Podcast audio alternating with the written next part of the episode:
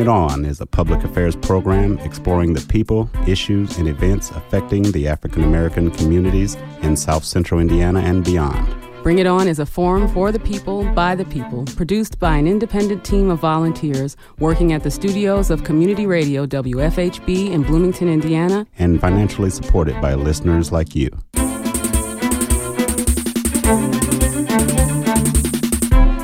Good evening. I'm Cornelius Wright, and welcome to Bring It On a multiple award winning show in our 13th year as Indiana's only weekly community radio show committed to exploring the people, issues, and events impacting the African American community. Good evening, I'm William Hosea. As defined, affordable housing is housing deemed affordable to those with a median household income as rated by country, state, region, or municipality by a recognized housing affordability index. And we're gonna we're gonna break that down. Bloomington is a diverse community, rich with cultural, educational, and economic opportunities for its residents. The large and growing student population affects housing cost and availability, particularly with Bloomington having the highest fair market rental prices in the state. Our city consequently faces challenges in its ability to provide a range of housing options for non students, especially those at low and moderate income levels. During the next hour, we'll be in conversation with for individuals to help us comprehend the full scope of affordable housing in Bloomington. Joining us are Donald Griffin, owner and CEO of Griffin Realty and president of the Bloomington Redevelopment, Redevelopment Commission, Amber Skoby, executive director of the Bloomington Housing Authority, and Deborah Meyerson, executive director of South Central Indiana Housing. Also, Tim Ballard with uh, Griffin Realty.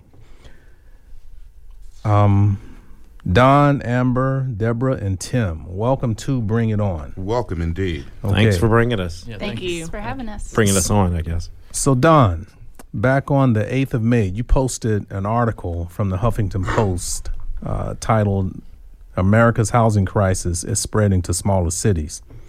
So, although that article focused on Boise, Idaho, while reading it, I thought to myself, this may as well be Bloomington, Indiana.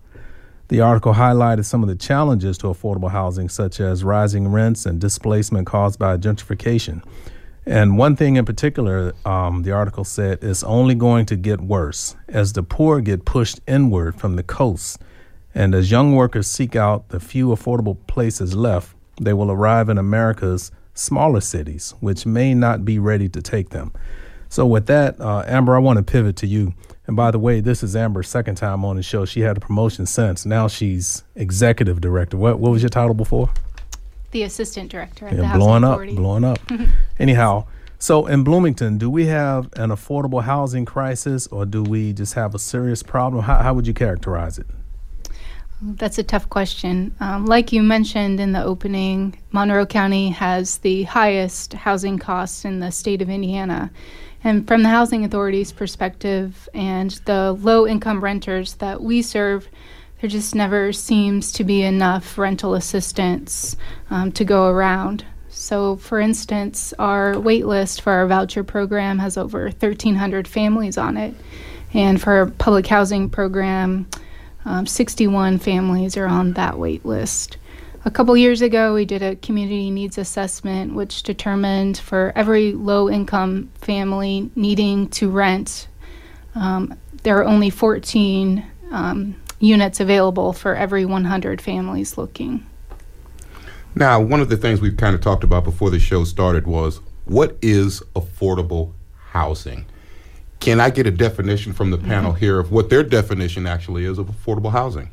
You want to take that, Deborah? Sure. Uh, I it's a fairly straightforward formula, at least that's been used by different subsidies. It's thirty percent of your income is is what you're considered affordable to spend uh, per month. That includes both rent plus utilities, uh, but that would be what you spend. So if you earn nine hundred dollars a month, you'd be spending no more than three hundred dollars a month on rent and utilities. Now, Don, in purchasing a home, is that same uh, calculation uh, basically the, the calculation basically the same? Yes, it is. Yes. And how much are realtors or banks looking for for a person to purchase just a moderately median priced home? Um, if you if you're talking about down, are you asking me about down payment? Oh my gosh, there's all kinds of programs out there. Uh, three uh, percent down, sometimes hundred percent loans if you're out outside a certain uh, area. um, where you're not putting down any money.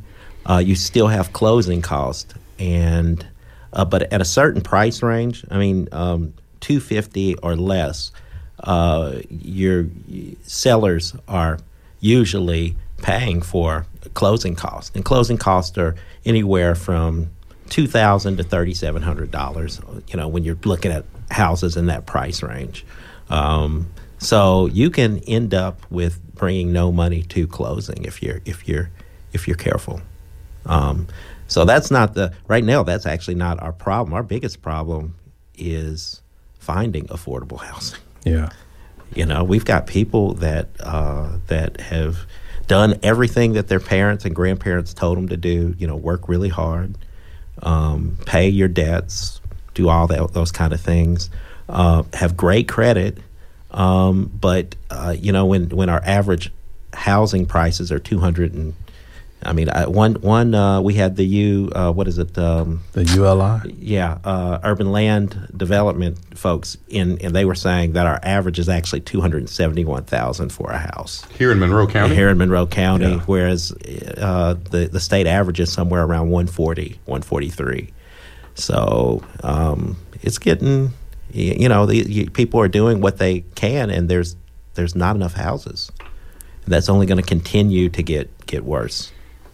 So, Tim, what kind of trends are you seeing in the rental housing market?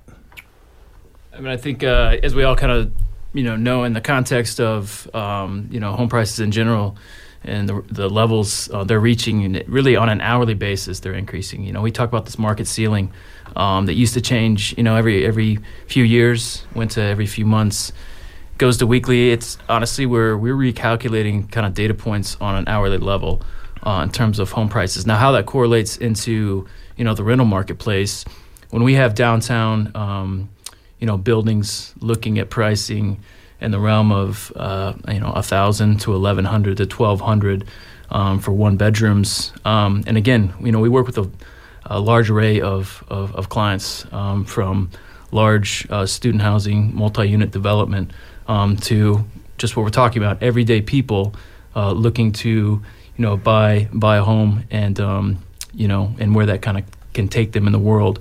Um, that influence of of high uh, rental prices downtown and how we make it affordable for the everyday, you know, an IU student who maybe has to work one or two jobs. Um, you know, that's kind of where we delve more and more into the off market realm um, to find things that people don't know about um, people that, that haven't rented their house out before that are saying they, they would be able to.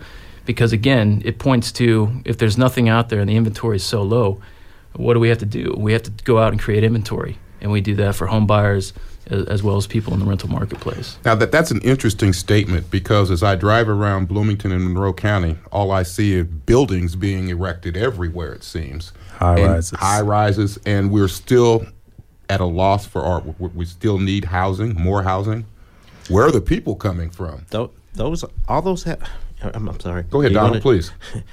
All those are for students. They're they're not creating housing for uh, working class folks or just uh, the the working community in general. Uh, not that not that we don't need. I mean, I know a lot of people are going to say more student housing we are going to need even more student housing. This this university is growing leaps and bounds every year, and we're not going to have we're, we're not going to have enough housing at all if we're not careful. So. Well, the, does the university have, uh, since they're kind of driving this whole issue, do they have a responsibility to address it? That's a great question. I, I think that's that's certainly I think opportune time for the Indiana University to come to the table and be part of the discussion. Mm-hmm. I know that, for example, Monroe County recently appointed an Affordable Housing Advisory Commission. Uh, they haven't appointed people to, on it yet, but they have authorized that it's going to be taking place. And I'd love to see IU at the table for part of that discussion. Or if the city were to do something comparable, again, IU I think IU is bringing in about a thousand students a year.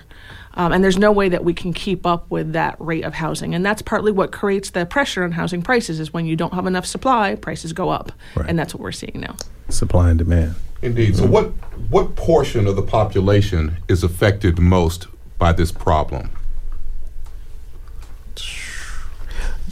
Uh, you, you, you, do you want to go or do you want me to take it?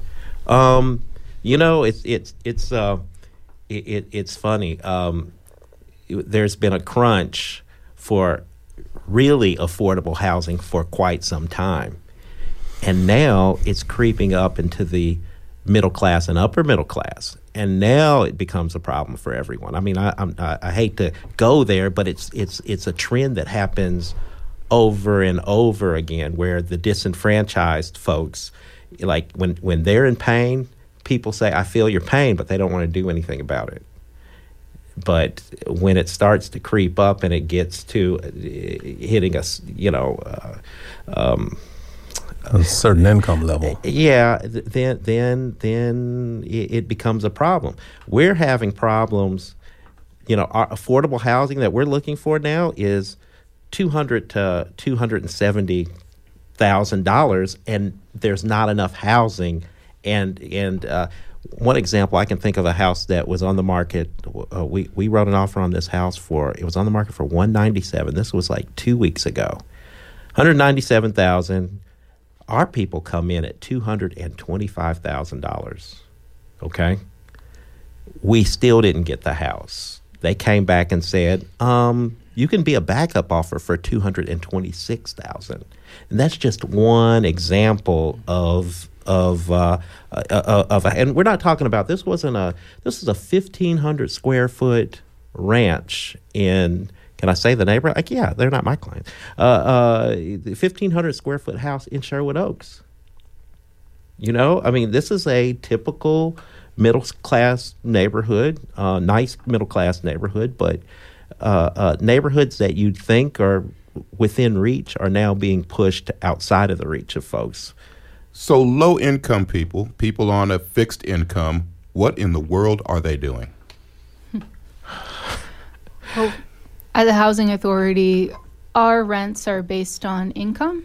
So, one on a fixed income would only pay 30% of their adjusted monthly income. We can eliminate some things if they have high um, healthcare costs or those types of items might be um, taken out of the rent calculation. Um, but our public housing, we do serve a lot of folks who are on a fixed income. They might be elderly or disabled, and having access to our programs um, helps them to stabilize their housing costs and they can concentrate on other things like taking care of their health, just aging in place, and having a good quality of life.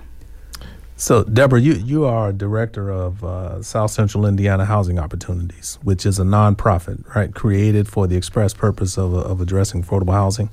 So, what uh, by the Bloomington Housing Authority? So, what are some of the uh, approaches that you take? Sure. We we try and approach the housing needs from a variety of angles. Uh, we do have a project that many folks have heard about now called Switchyard Apartments that will be, when totally built out, a total of 16 units. Um, and it's awesome, and we're delighted to have it going, and we need to add to the supply. But new construction takes a lot of money, especially for um, for affordable units that the cost of construction is much higher than what the income brings in from the rents and then uh, it, it takes a while. So, you know, we first started talking about this in March of 2017. It'll open for occupancy first quarter 2019. So we're talking, you know, two years between, you know, concept to delivery. So we need to look at other ways to address housing needs. Um, some of the ways that we're doing that includes trying to give, especially renters, better resources to make them more. Uh, have more to, to have stable sources of housing. So we've recently launched a new website called housingforhoosiers.org. It's housing number four Hoosiers.org, and it is meant to provide a variety of resources that help people understand what their rights are as tenants, as well as help landlords understand how to best create a stable and sustainable relationship that creates long-term housing uh, success for everybody. Tim, so- you look like you really want to get in there. No, she's good. No, no, no, no. Well, I, I wanted to not interrupt, but I, I wanted to, as Deborah walked into the room, um, I told her, you know, hey, I, I've got a, a story to share, and I'm really glad we're all sitting down to this, and these are more conversations needing to happen.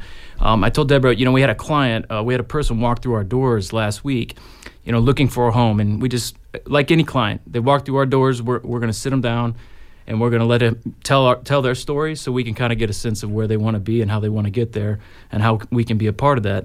And they they started asking about you know prices up to twenty five thousand dollars, and I and I and I said you know that's a that's a number, that's a number, and it really gave me pause though, and then we went up a little bit further and a little bit further, and we were able to find one house, one home, in Monroe County within this uh, you know threshold of price and so immediately, what we did is we switched over to because we've worked, we've sat down with Deborah and Amber both over the last um, several months, and we are really, you know, amazed. I think of what they have put together in such a short period of time, and we realized that that we had to collaborate. We had to not be able to tell that person and throw our hands up like we feel like on a given base daily basis we say, you know, sorry, there's there's no houses out there. That's that's not true. That's so far from the truth.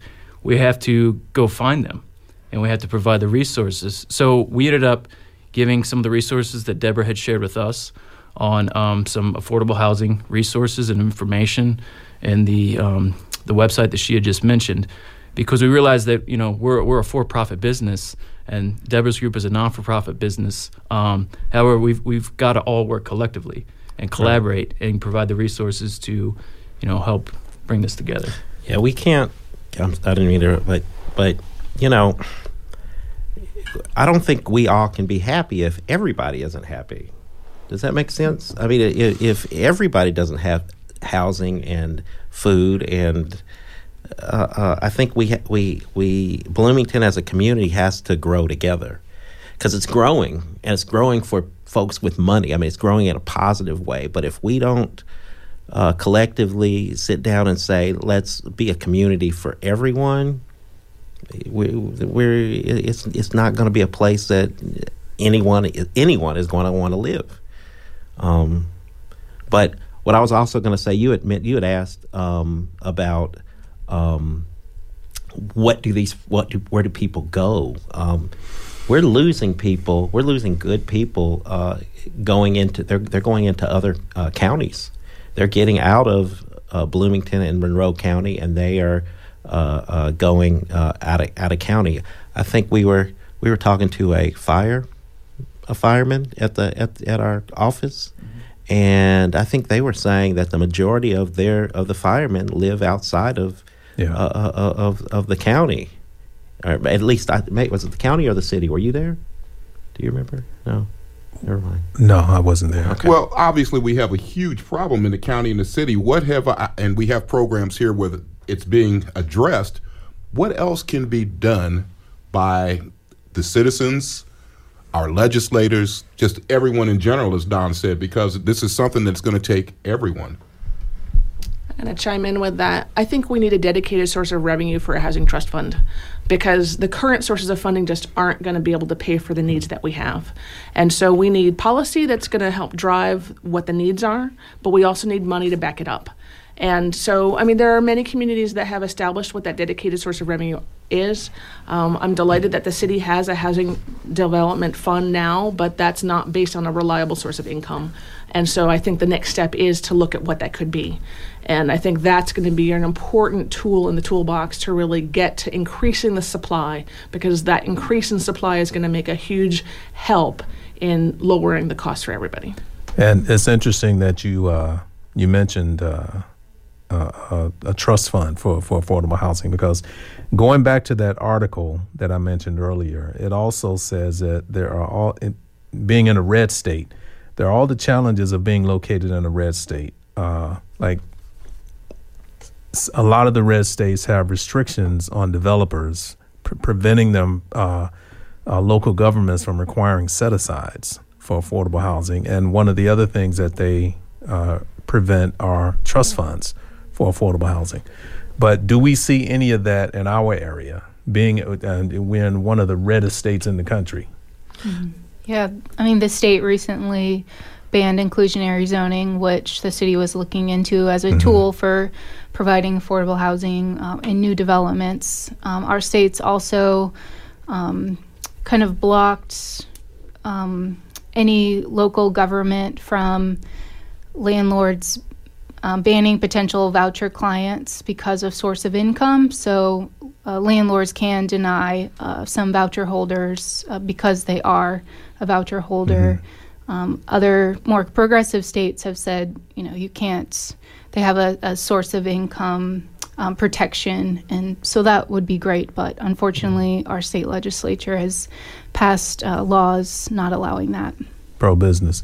So, Amber, I also wanted to ask you uh, in addition to SIHO, which is kind of uh, a different approach to addressing the housing, what are some of the other uh, programs or, or or uh, ways that, that the housing authority is looking at addressing this? I, I know we have um, RAD, mm-hmm. and I'll let you spell out the acronym.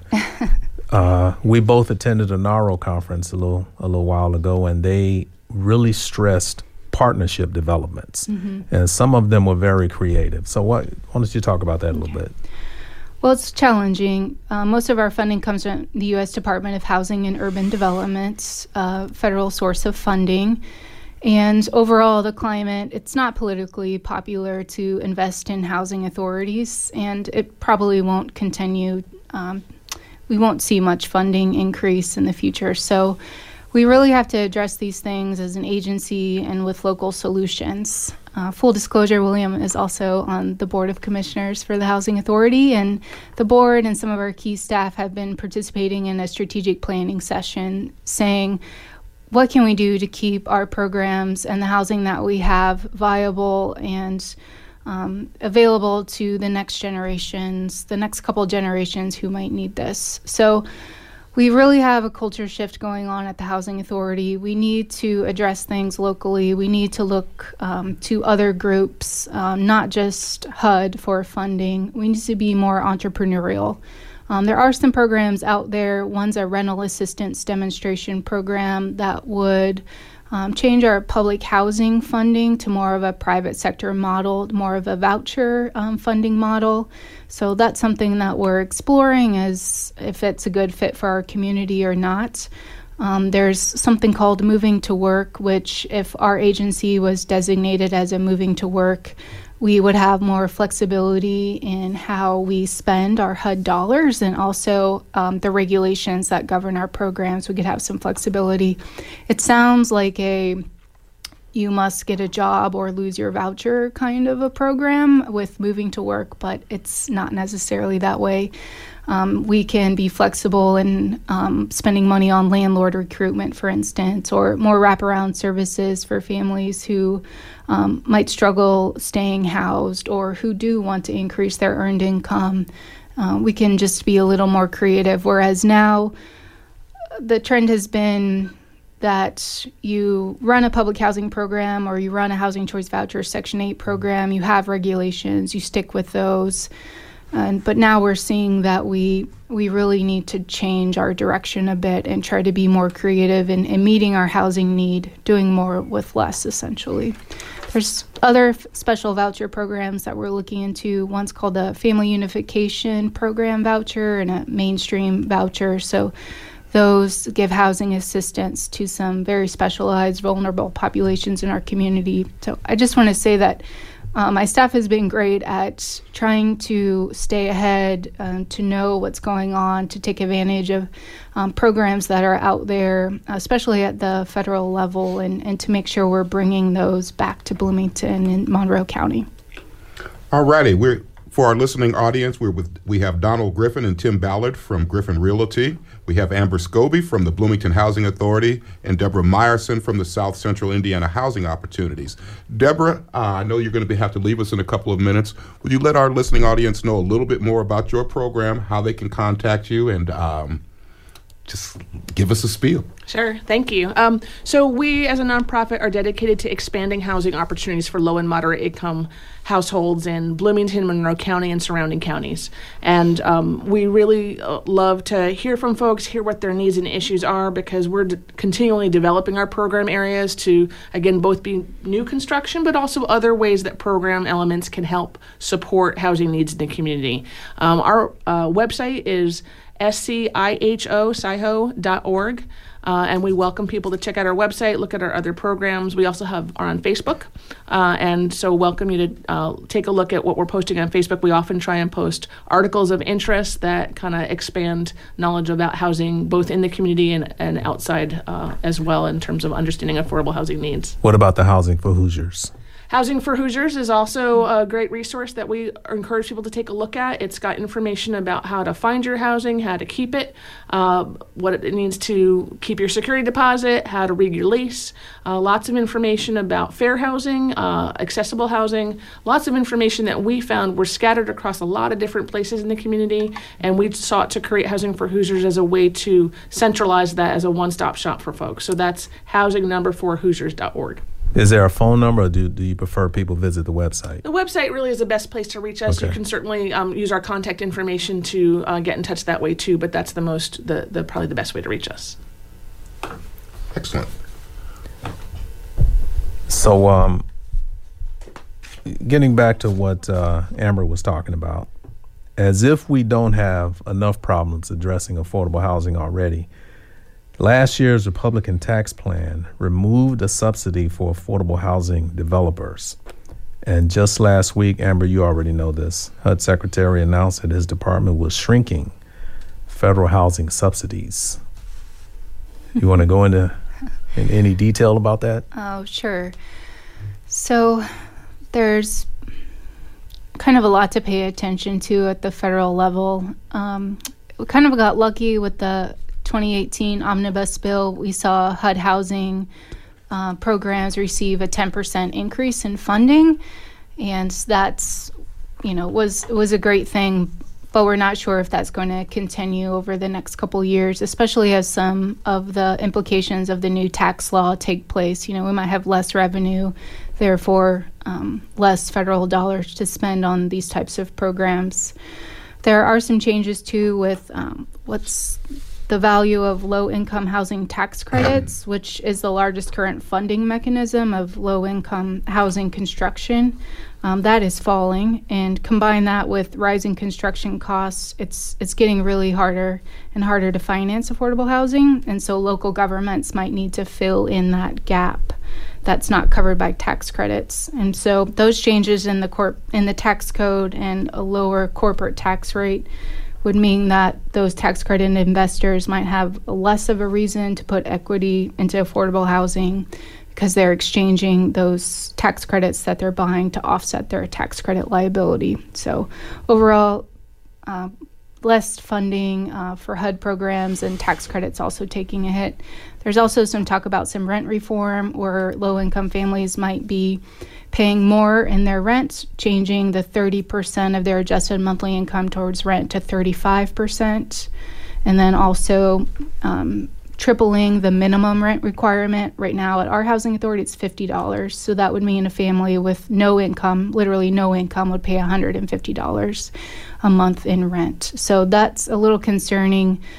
Um, because we feel like families might not be successful in staying housed. And as housing authorities collect more in rent, our subsidy might decrease. And so the fear of that is that uh, decrease in for need of subsidy from the federal government, they might just continue with um, cutting our subsidy programs. Okay, we're going to take a break right now, but when we come back, we're going to talk about some stats that specifically affect the African American community here in uh, Bloomington and Monroe County.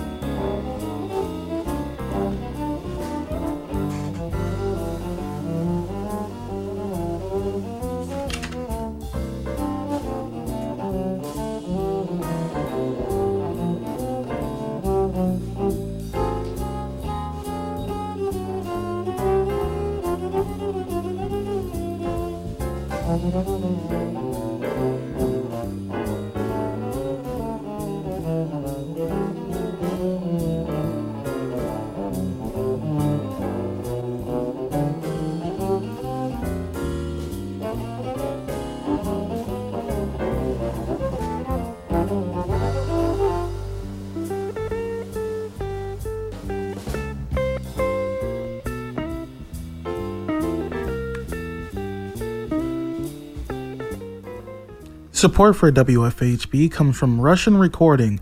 Russian Recording is a full service analog and digital recording studio in downtown Bloomington that has contributed to more than a thousand records since 2003. The studio provides mixing, recording, and mastering services. More information online at RussianRecording.com. And from Limestone Post, an independent magazine covering Bloomington and the surrounding areas. Introducing their first print edition, an art magazine dedicated to local history and a sense of place, with a corresponding art show and release party at the Eiffel Gallery on June 1st from 6 to 9. More information online at limestonepost.com.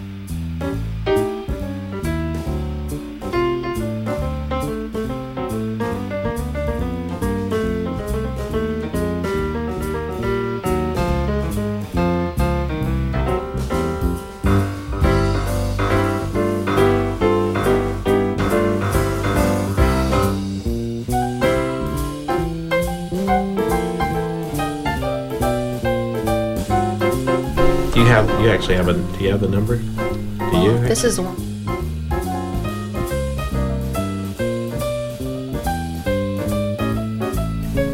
Do we have to go? Okay, and we are back. Uh, like I said before, we went on a break. We want to talk a little bit about uh, some of the stats and numbers that uh, directly affect the African American community here in Bloomington. Back in uh, February of this year, I kind of did a uh, State of the Black Community address at City Hall, so I want to share some of the information that I passed in. Starting off, when you look at the population of uh, Monroe County, about 145,000, um, about 3.6% of that population, or 5,200, is black or African American. So when we look at some of the housing uh, stats, when you look at owner occupied homes, um, break that down by demographics, about 93.8% are owned by the white community. Only 1.4% of those homes, that's about 29,000, and uh, about 412 of those homes are owned by blacks. And when we move over to the rental housing market, the number for blacks jumps up to 4.69%, um, as opposed to whites, 79.8%.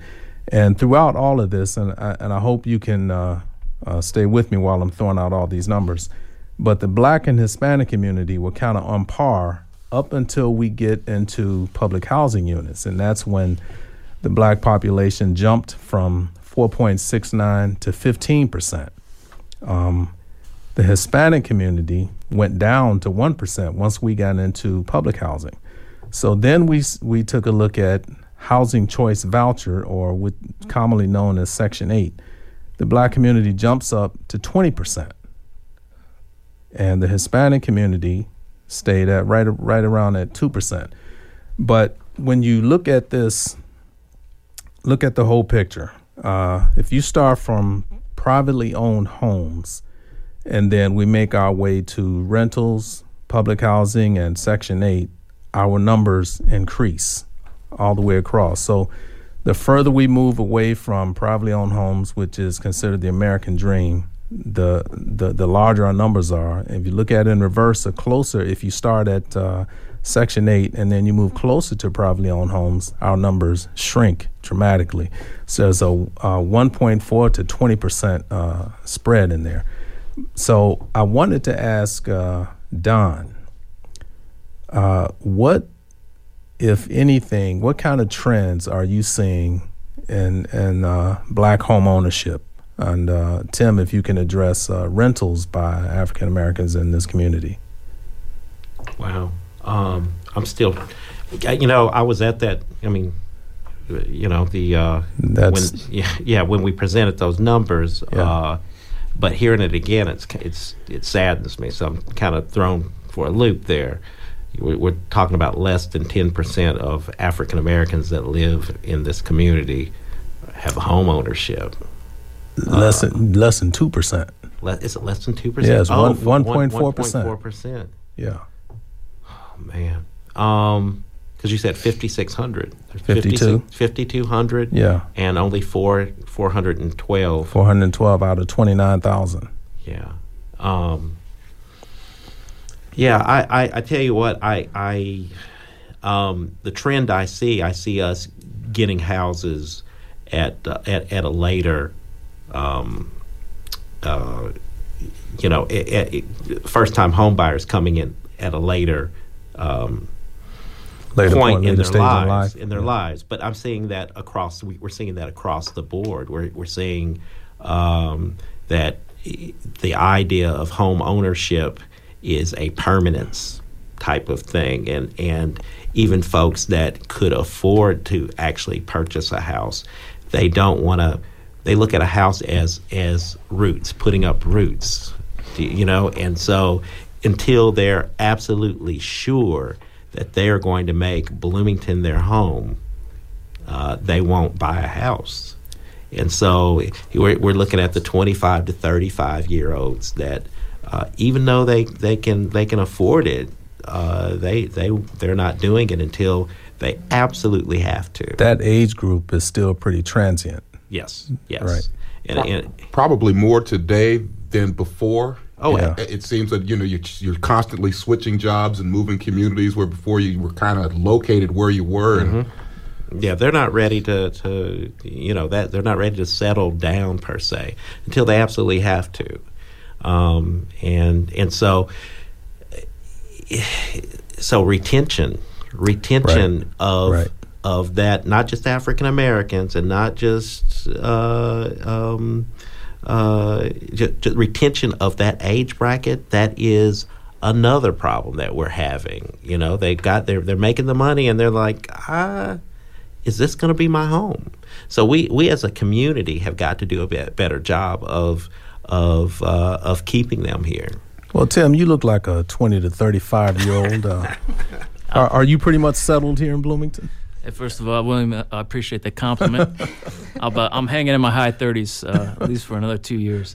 Um, yeah, you know, uh, talking about you, you know what what Don Don's been doing for almost 30 years, what he's kind of brought me in, um, and what we've done together for the past uh, three years. You know, yeah, how, knowing how pivotal home ownership is um, in in the scope of one's life, in the scope of one's family life. Um, so I, I, I do own a home. Uh, ironically, I bought back the first house I ever owned down here, uh, three houses later. Um, so things kind of came full circle in that realm. But you know, in working with uh, the, again a vast client base that we have, um, speaking to the rental side of things, um, that's part of the, one of the main reasons we started our off-campus housing agency.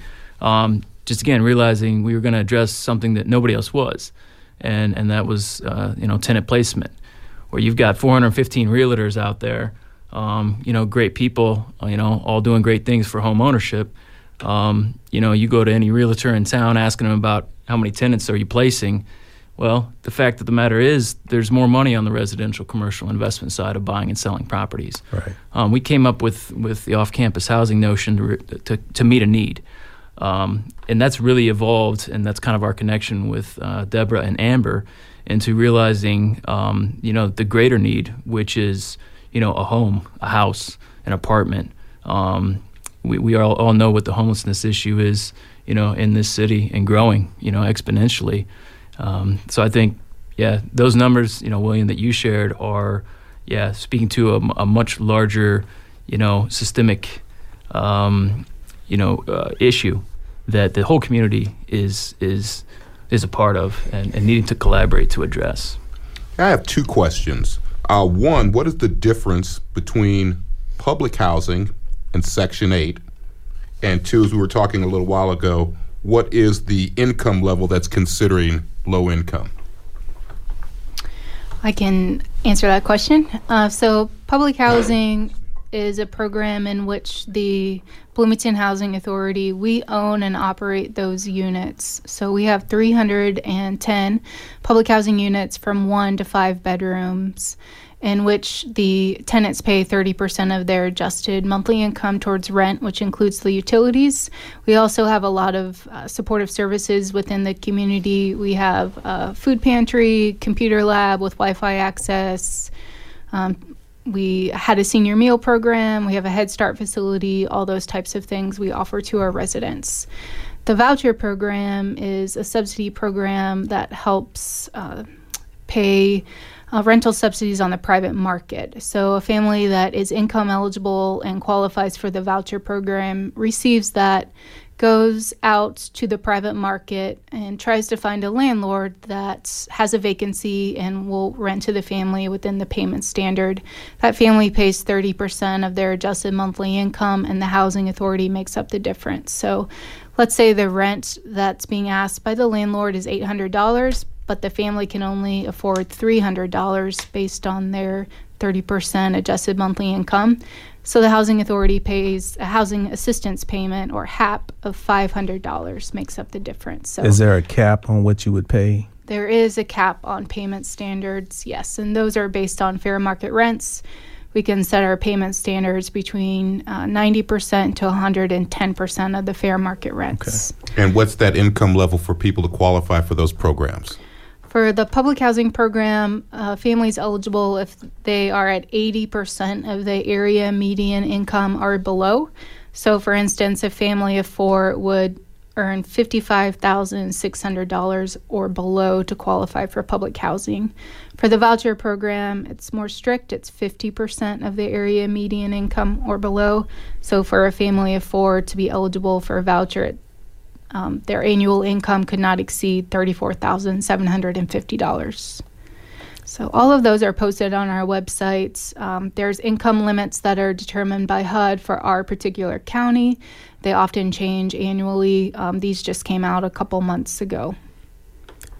You know, Don, um, before the uh, housing crash of 2008, 2009, do you know if there's a difference and in, in how the black community was affected uh, with regard to the number the number of uh, numbers of home ownership versus what it is now? Uh, honestly, I, I don't. Um, I, I, didn't. Yeah, that's a man. You always have these questions, and I try to get prepared. I'm like, I got got to meet with William today, and I'm not prepared for that one. Okay, let let me try to help you out. Okay. Um, you know, for the black community, since we don't own very many businesses, mm-hmm. you know, we don't have uh, very much land that's passed down to us. Uh, so what ends up happening is the overwhelming majority of our wealth is concentrated tied is tied to our, our homes. Absolutely. And a large number of of uh, the black community was wiped out by that, that that crash. Yeah, and and unfortunately, housing. I mean, yeah, you, you, you yeah. Unfortunately, uh, the we weren't in our neighborhoods, in our core neighborhoods that we lived in. We couldn't hold on to those houses. Can you not hear me? Couldn't hold on to those houses, and when the market reverted back to uh, um, you know, a positive a positive flow. Those neighborhoods were bought low, and now they are just hopping. They are gentrified. They're gentrified. Right? And here's the thing: it's in in a small community like ours. Um, you know, gentrification just doesn't happen in large cities that have African, just you know, African American uh, neighborhoods that are downtown. Uh, in in small towns like ours, um, it's the it's also the working class. They'll start with the African American neighborhood that becomes gentrified, and then it works around the working class neighborhoods too. So it, it's it, it ends up not even being a racial thing. It ends up being a socioeconomic thing. Yeah. And now you've got these houses that were in, in, in, these are the walkable neighborhoods that that are that that we talk about all the time, like you know, uh, like they're the greatest thing ever. they're the greatest thing since white bread. And before we could we could go back ten years, and those neighborhoods were neighborhoods that people would avoid. Uh, Sixth Street near North Side, uh, uh, uh, uh, near North Side, Sixth Street, Fifth Street, 9th Street Park, all those things. You know, 1,100 square foot bungalow. Um, those are going from anywhere from 225 to $270,000. 1,100 square feet, two bedrooms and one bath. These are houses that uh, before were, you know, 50,000, 40,000. And uh, we Just 10 years ago. Just, yes and and uh, and then when then you know it started with Prospect Hills, another that was a working class neighborhood, you know, and now there's you know the same houses, you know, you're you're still talking two seventy eight, four hundred thousand for something great, you know. Uh, t- let's let's talk about Tim's house. You don't mind me using you as an as an example, okay? I sold Tim. Well, we already outed him on the age. I'm, I'm going to talk. I'm going to talk about Tim's house, okay? So the house I sold Tim, okay, when Tim was a customer of mine, was on the near it's A Street, right, West A Street. I, how much did you buy it for? Ninety-two thousand. Was it ninety-two? Oh my gosh. Okay, so how many years ago? Three. Three years ago, ninety-two thousand dollars. How much money did you put into it, Tim? About twenty-five. Twenty-five. This is a Afri- renovations yeah, twenty five thousand renovations. This house was uh, owned by an African American family for you know seventy plus years. Wow. Okay, so we sold it for ninety. So ninety two thousand. He put twenty five into it. How much did you sell it for, Tim? It's okay. It's a, it, I only say this because numbers are numbers and data is data, and I'm a data-driven person. Um, but I sold it for two two hundred seventy-four thousand dollars in January of eighteen. In three, three years. years. Three years. Three years. And so that, and again, I. I I appreciate I, Don highlighting that for I me. I told him it was going to happen. So, but that, that's but you right. He made the choice. He made the wise choice in doing it. But I'm saying that is imagine that this is a house that was a hundred thousand dollars, ninety-two thousand. He put twenty-five into it, sold it for two hundred and seventy something thousand. The gentleman that um, that bought it, I was at an event with him, and he said, "Hey, I'm putting ninety thousand dollars into that." He's putting ninety thousand dollars. He's probably listening. He's putting ninety thousand dollars into that house he just bought. And ten years ago, he could have bought two of them. That's right. Oh, right. And, and, and, what what's he going to sell it for though?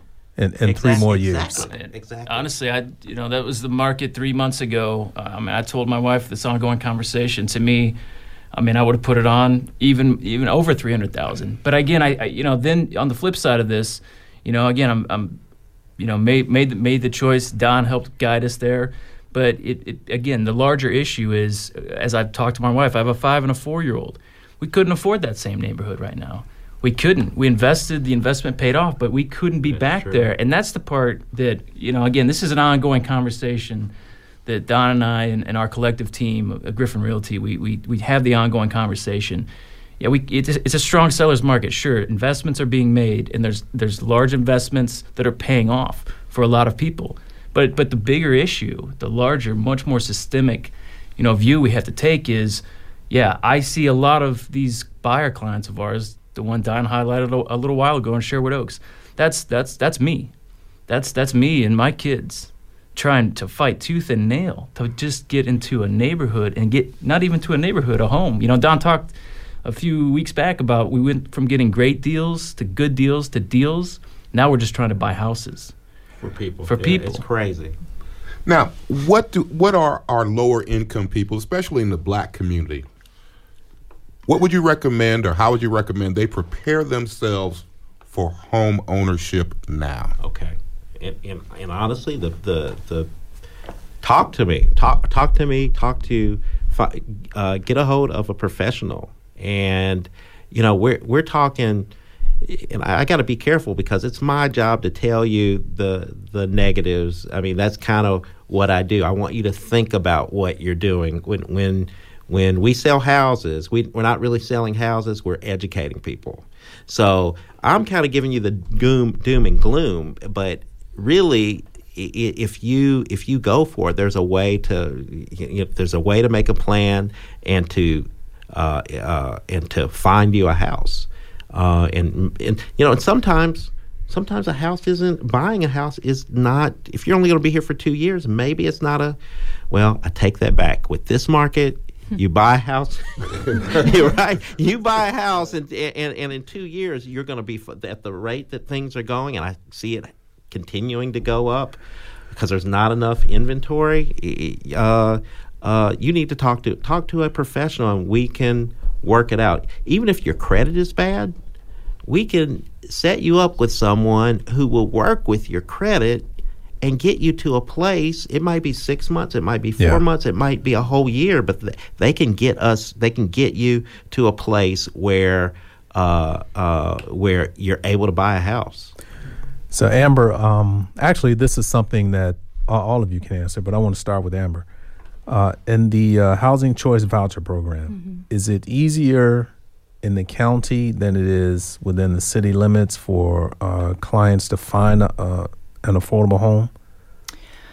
Well, that's a good question, and I don't have a very direct answer for it. I know our payment standards would be more competitive out in the county just because the rents that some of those property owners are asking are probably lower yeah. um, than what they would be within the city but the amount of available units in the county, they just don't have quite the built environment for rentals that the city would have. Plus, uh, that would also present uh, maybe transportation problems uh, mm-hmm. since they're a little yeah, bit more isolated uh, uh, child care issues. Mm-hmm. Yeah, could be a little more isolated to job opportunities if someone's going back to school. Um, those types of those types of issues. Has there been any talk in the county about making some changes, infrastructures we kind of talked about yes. earlier. Uh, I don't know if they've been talking about it, but we've been talking about it. Um, mm-hmm. Our, our pro- we can't keep putting the pressure all on Bloomington, you know, and saying, you know, Bloomington, we've got to create more affordable housing. I mean, mm-hmm. land cost, development land cost are, are, are, are they're so high that, um, and there's very few land, there's very uh, little land left for brand new developments. Um, we've got to open up the county. The county has got to change their zoning, um, their their zoning ordinance. There's just there's not enough. Um, uh, they're they're not allowing enough density per lot, and that's why we're not getting a lot of development happening uh, out outside of the city limits and so we're you know that's causing um, that's causing the problem with with not, not having enough houses because there's mm-hmm. there's ha- there's very little new starts right now as far as uh, housing in general, not just affordable housing, but just housing in general. Do you think it would be better for the county to go ahead and be proactive about that rather than to wait until the issue is knocking at their door? It's already. Yes. I mean, it's been knocking for years. Am mm-hmm. I right? Mm-hmm. Yes. Is there also is there a shortage of uh, developers and construction workers? I don't know about construction workers, but um, you know, and I think uh, you know, uh, a lot of our a lot of our most successful developers, um, if I look back 20, 30 years, those guys they started off as just landowners, farmers and landowners that had an idea. And some of our our, our, our best neighborhoods, uh, uh you know, they, they were farmland before.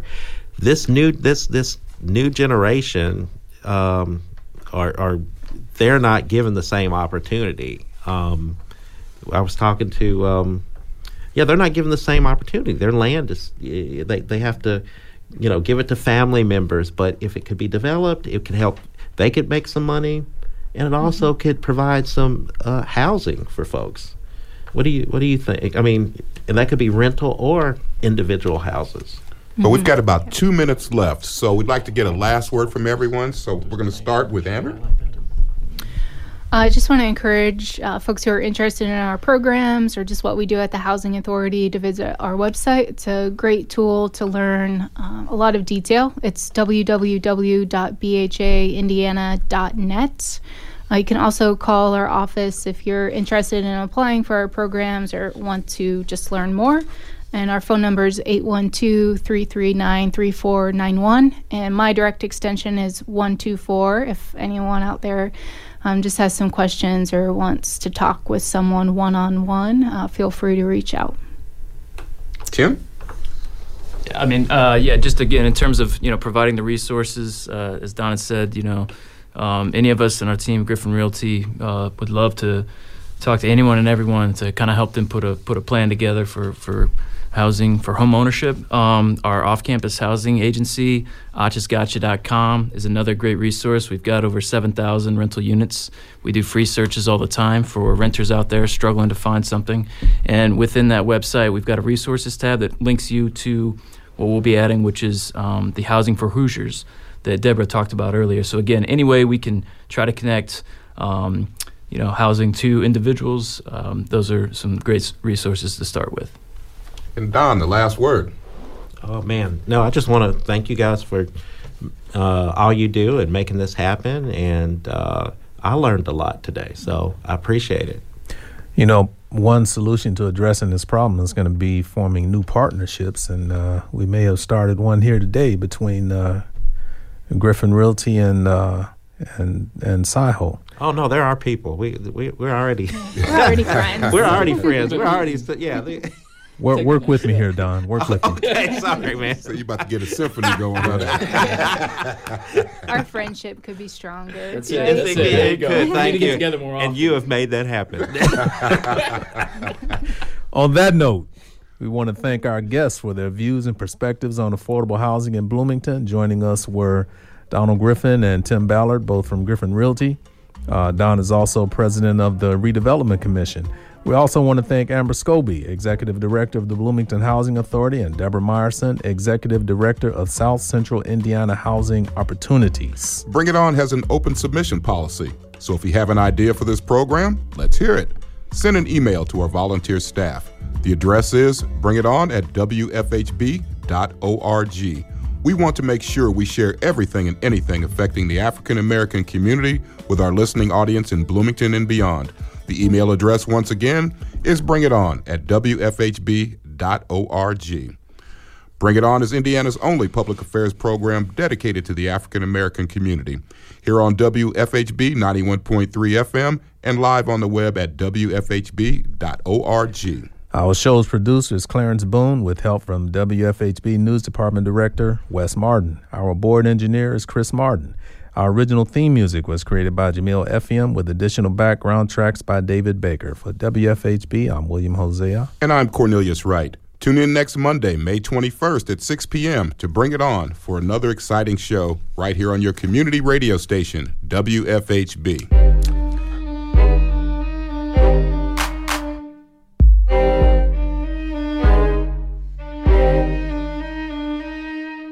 You've been listening to Bring It On, a volunteer powered production of Community Radio WFHB in Bloomington, Indiana. Bring It On is your forum for open dialogue on the people, issues, and events affecting the African American community in South Central Indiana and beyond. Send your comments, suggestions, and story ideas directly to the Bring It On staff. The email address is bringit at wfhb.org. That's bring it at wfhb.org.